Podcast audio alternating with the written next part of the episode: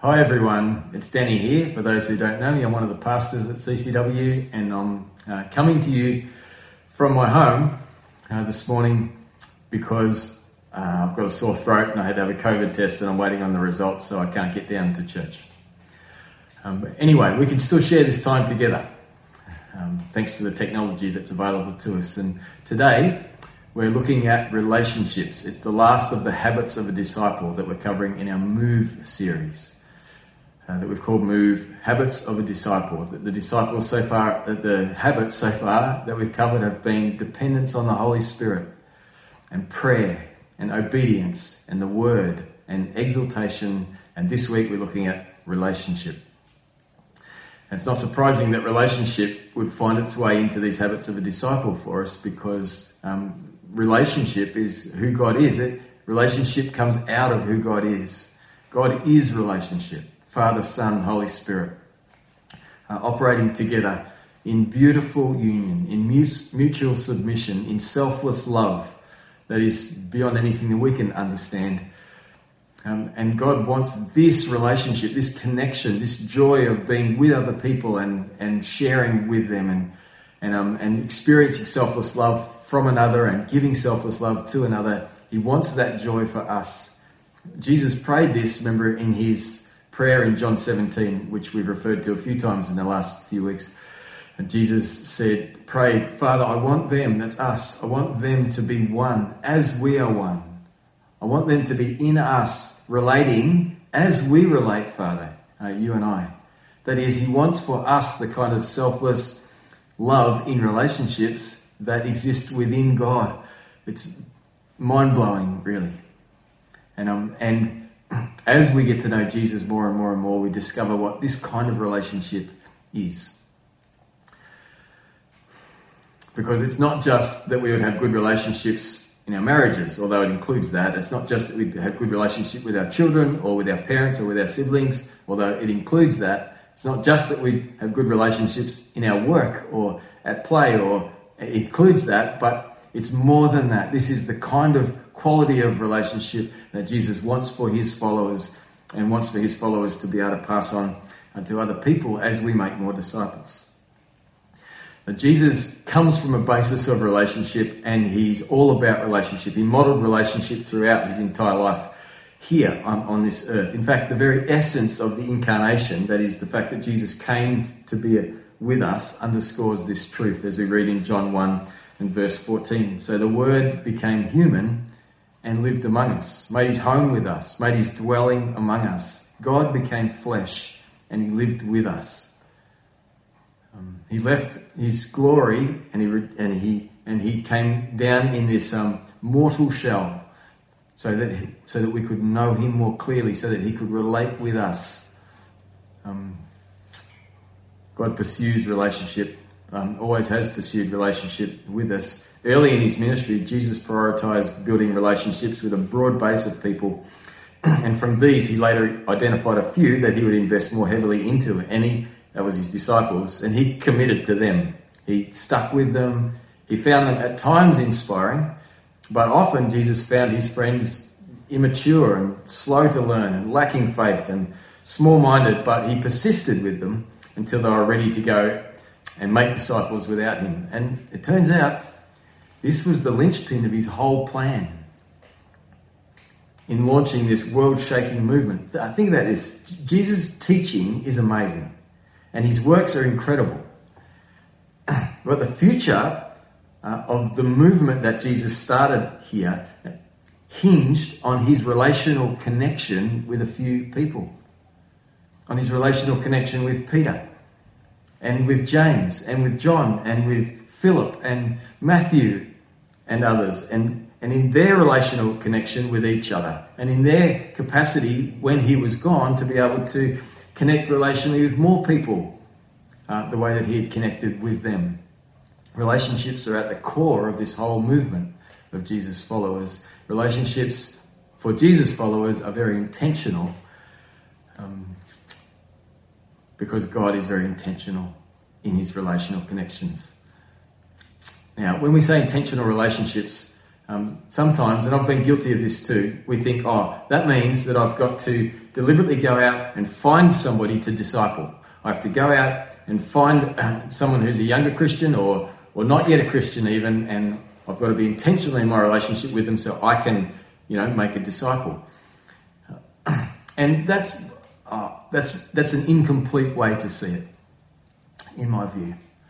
And I don't think it's a biblical way to see it, as we'll see as we go through uh, here. It's not intentional relationships as in, this is my intention for relationships. It's not intentional relationships that is, I'm going to affect this change in people by the relationship that I have with them.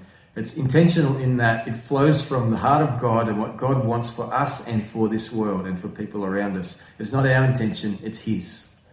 Because as we've already seen, as disciples of Jesus, the habits that precede this relationship habit are what? Dependence on the Holy Spirit. That is, God, I can't do any of this. I'm entirely dependent on your Spirit moving in me. I need, I don't want my desires, God, I need your desires. I need your desires so that Um, to replace mine, so that I can do the things you want me to do. And I'm going to talk to you all the time in prayer so that I understand more and more of what you want, and when I hear it, I'm going to obey it because I trust you, God, and not my own will. I want your will, God. And as I walk through this life, that I'm going to find out more about you in the way you've revealed yourself through your word. And, um, and I'm going to praise you. I'm, I'm acknowledging that you are God, and I'm Um, I'm, a, I'm a created being, and I'm created to have a relationship with you, and I'm underneath your loving hand. Um, so I'm going to exalt God as I walk through. Um, and all of that shifts what I want in relationships. Because if I'm, walk, you know, if I'm walking in those discipleship habits, then what I want in relationships is the thing that God desires in relationships, because He replaces my desire with His. And then I want what He wants, which is, which is this. Remember Jesus saying this in John thirteen. He said, "Dear children," He's talking to His disciples, "Dear children, I will only be with you a little while longer. And as I told the Jewish leaders, you'll search for me, but you can't come where I'm going. So now I'm giving you a new commandment. Love each other. Just as I have loved you, you should love each other.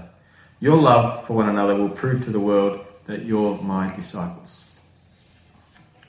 Your love for one another will prove to the world that you're my disciples. You think, what? What about the time, remember when Peter healed that guy at the temple gate who asked him for money, and Peter said, "I don't have any silver or gold, but what I have I give to you in the name of Jesus. Get up and walk." And the guy got up and walked. And it was like, wow, wouldn't that prove that Peter was Jesus' disciple? All the time Peter was before the Sanhedrin, before the ruling council, and he's speaking all this theology and eloquence, and, and they're saying, how come he's speaking like that? He's an unschooled fisherman. And then they remembered that he'd been with Jesus. Remember that? I mean, doesn't that prove to the world that Peter's Jesus' disciple? Or, or when he was in prison and everyone was praying and the angel came and broke him out of prison and walked him out back to where the disciples were. Wouldn't that prove sort of miracles or eloquence or power? Or um, well, yes, that helps uh, to prove. That's all part of it. But the real proof, Jesus says, is here. Where? In the relational outflow of a disciple of Jesus. Love. Love is the proof. Jesus says, here's a new commandment. Love. Love like you've seen me love. Love like you've felt me love.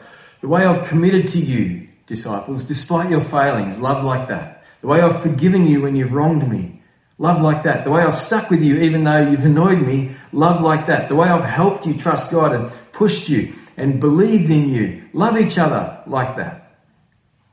Love each other like that. Now let me ask uh, all of us this. In our life groups, in our small groups, and all the experience we've had in those kind of spaces, which one was the best at loving like that? Everyone committed to each other, being able to rely on each other, looking after each other, helping each other, um, putting each other first, you know, in those places where you could be real and vulnerable and feel safe because you knew people were for you, uh, loving you and encouraging you in those environments. Um, you can probably think of one or two communities in your life that have felt like that, if you've not yet experienced something like that, then God has something wonderful in store for you as you move further into community with other people who love Jesus. Because we've probably all been in other communities that are not like that. You know, communities that are flaky, that you just, you never know. You might turn up and no one else might be there. You never knew if anyone would show. You couldn't rely on their help. People never sh- shared anything personal because it wasn't really that safe to be vulnerable in those spaces. And everyone was really looking for excuses not to go. You know, and if you were tired or um, just didn't want to or had a better offer, you didn't feel like you had to turn up. You feel the experience when there is love, where people are committed to each other in love, and the difference that makes. And Jesus says, here's a new commandment for you. Love. Love as I have loved you. It's got harder in our digital and individualistic age. Our connections are more transitory, and really we have more filters. A lot of our relationships are conducted through screens. It's possible to have a thousand social media friends and still not have to love anyone.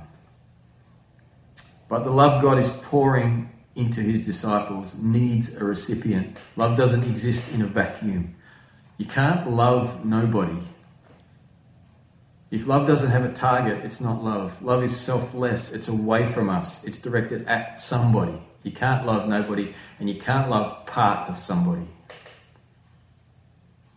Love loves the whole person.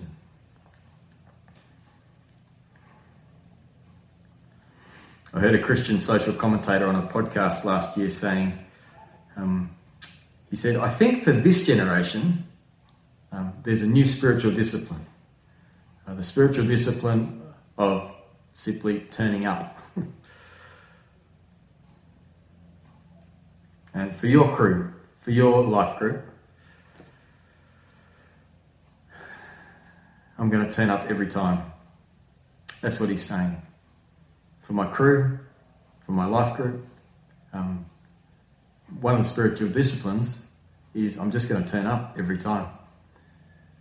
That's one of the ways that I show that I'm committed in relationship with these people. That's one of the way I show, ways that I show and that I demonstrate and that I outflow the love of God for other people, that I would be there for them, um, that I would turn up for them,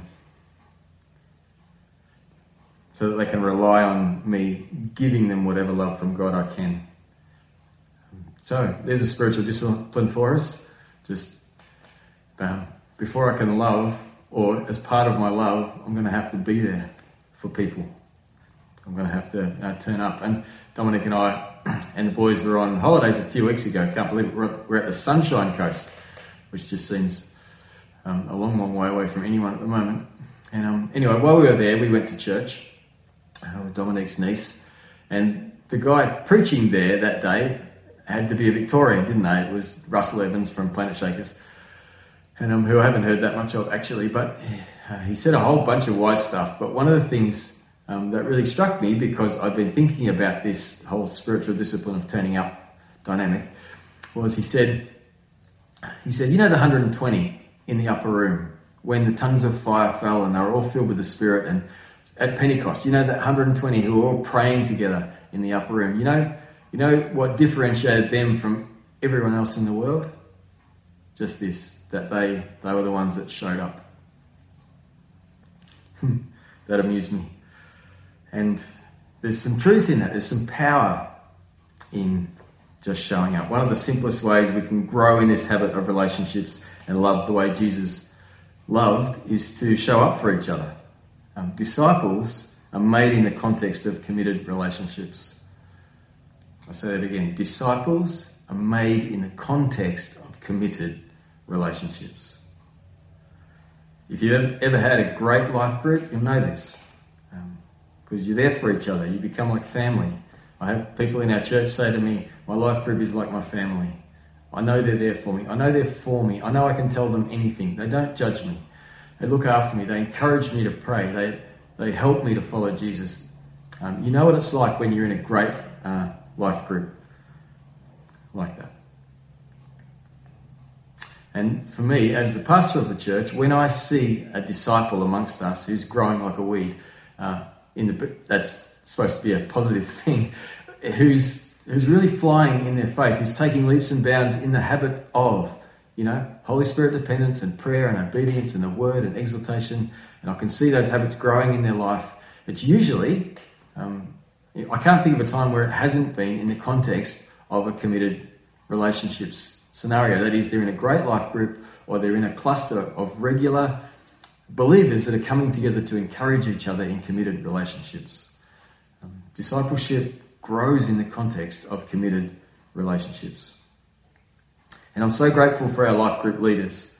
It's hard in this season, and I understand that it's just tough to uh, keep meeting and to keep encouraging, and I'm just really grateful for all the work that you all do, that we all do, and just I'm trying to keep encouraging each other in this discipleship journey, even as we're stuck in lockdown. Um, I'm grateful especially for our life group leaders. You know, all the work we do at church, all the work that C C W is invested in is about making disciples. one hundred percent of all of our effort and money and time goes towards making disciples. Um, um, and we're conscious that the pointy end of it, the Where, where the rubber hits the road with this is in, always in the context of committed relationships. So our life group leaders are very much at the front line of disciple making. And so pray for them and encourage them and praise God for them uh, in the work that they do. But for all of us, I would encourage us, turn up for your crew and love them. And if you don't want to turn up for your crew, Um, I just encourage you to invest in the other discipleship habits. Um, like pray, God, I don't really want to turn up for my crew. Just tell him. Talk to him about that. Read in the Word again the things that Jesus says and how committed he was to his crew. And what he wanted for us in this habit of love. Um, like work, just, just reset. Anytime you're struggling with any of these discipleship habits, just go back to dependence on the Holy Spirit and prayer and obedience and word. Um, and you'll get there. Um, you'll get there. So invest in the other habits until we do want to turn up for our crew and love them. So it's not just our crew though. Yeah, Jesus said the world is going to see the love you have for each other. How is the world going to see that? Um If we're, if we're just meeting in homes when we can, or even in our Zoom meetings, no one's going to sort of crash our Zoom meeting and investigate the way that we're treating each other. And even when we meet as a church, it's not like a big bright light beams up into the sky because of the way we're treating each other and the whole world sees it. No, what this is is um, when we love, when we love each other, it's in the context of the world that we live in. It's in relationship with other people in the world. And they see it. They see the connections that we have between each other. And that is evidence to them, proof to them of Jesus Christ.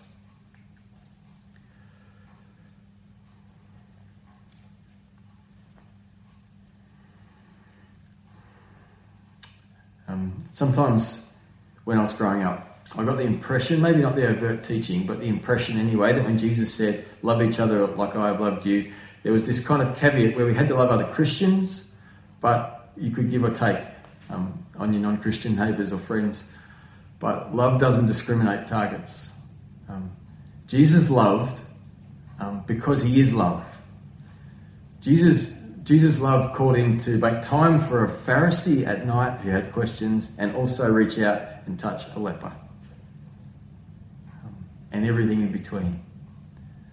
Love doesn't discriminate targets. If we're loving each other, we're also loving the lost.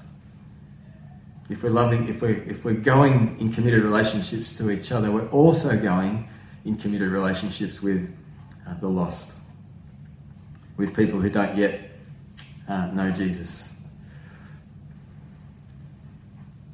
Uh, I remember chatting, uh, once I was uh, conducting a funeral and I was waiting in the lobby just outside and we were waiting for the family to arrive, and one of the, one of the staff at the funeral place uh, eyeballed me, came over and said to me, I think you know friends of mine. Oh no, I think you're friends with my next door neighbours. And um, and I went, oh, that's interesting. They told me who their next door neighbours were, and they were friends of um, ours. And this person, who's not a Christian, told me this story about, um, you know, she'd recently separated and she'd moved with her children into this street, and these people from across the road had reached out to her and, and befriended her and helped her. And then she discovered it wasn't just her, it was um, the whole street that had this little thing going where they were looking after each other and helping each other. And the ringleaders of that whole movement were these people who were, who were our friends, who lived across the road, um, who had moved in early to that street and just spread their selfless love everywhere. And this lady was telling me this story about how welcomed and beautiful, welcoming and beautiful her whole street was because of the work and the leadership and the love of this Christian couple uh, who lived next door. And she finished her story um, by saying to me, and I told them, and I will too, I'll come to church with them one day. Hmm. Your love for each other will prove to the world that you're my disciples, I said Jesus. Now, that's fine, but what about right now? Because we're stuck. Like, how do you love people that you can't even go and see? We we can't just turn up. We can't get together. We can't even go next door. How do we go on dis, in, into discipling relationships when we're stuck in lockdown? And uh, I've been asking myself this same question. And then I thought, why am I asking myself? Do I have the answers? No, we've got to ask God. God, you're not intimidated by this. You're not afraid of lockdown. God's not stopped. Uh, but his love is still pouring into his people and through his people into others, if we listen.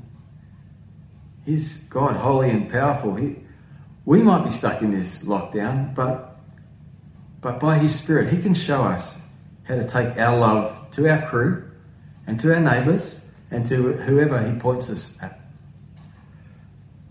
And so let's not be limited by lockdown. We can still be in committed relationships of love. We can still take the love of God uh, to the people around us. Uh, I'm aware that uh, some days we might feel more like doing that than others. Some of us are doing it really hard. In fact, most of us are doing it really hard at the moment. Even if your income and your circumstances are stable, this lockdown has still, has still hit us all really hard. It's just a bit blur. Um, and I've felt that uh, in myself too. And I'm sure you have um, at times. Some days are a struggle for most of us. And some families are dealing with additional burdens of acute grief, loss, estrangement, illness, injury, anxiety, mental health issues.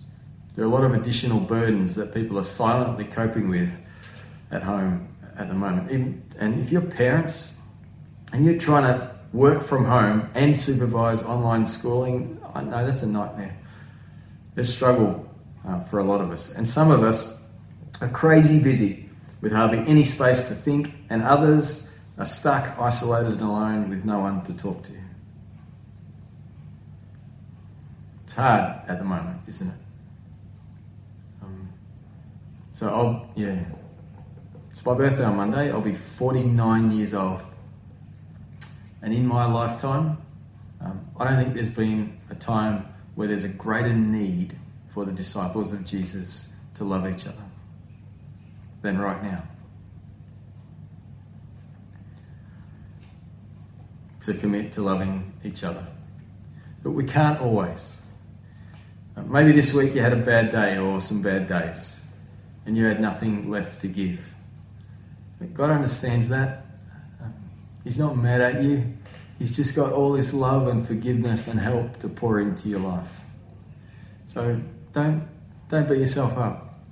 Uh, Paul says, the Apostle Paul says, I don't even judge myself. I just commend myself to the one who judges justly. Give it to God, and maybe tomorrow, or maybe today, and maybe tomorrow you'll have more energy so that you can follow the prompt of the Holy Spirit in reaching out to somebody who might just benefit from a phone call or a text message or some connection with you somehow. Maybe you can order a package for them or a meal for them, or some way that you can demonstrate selfless love as God prompts us, all of us, to reach out and support each other in love in this time.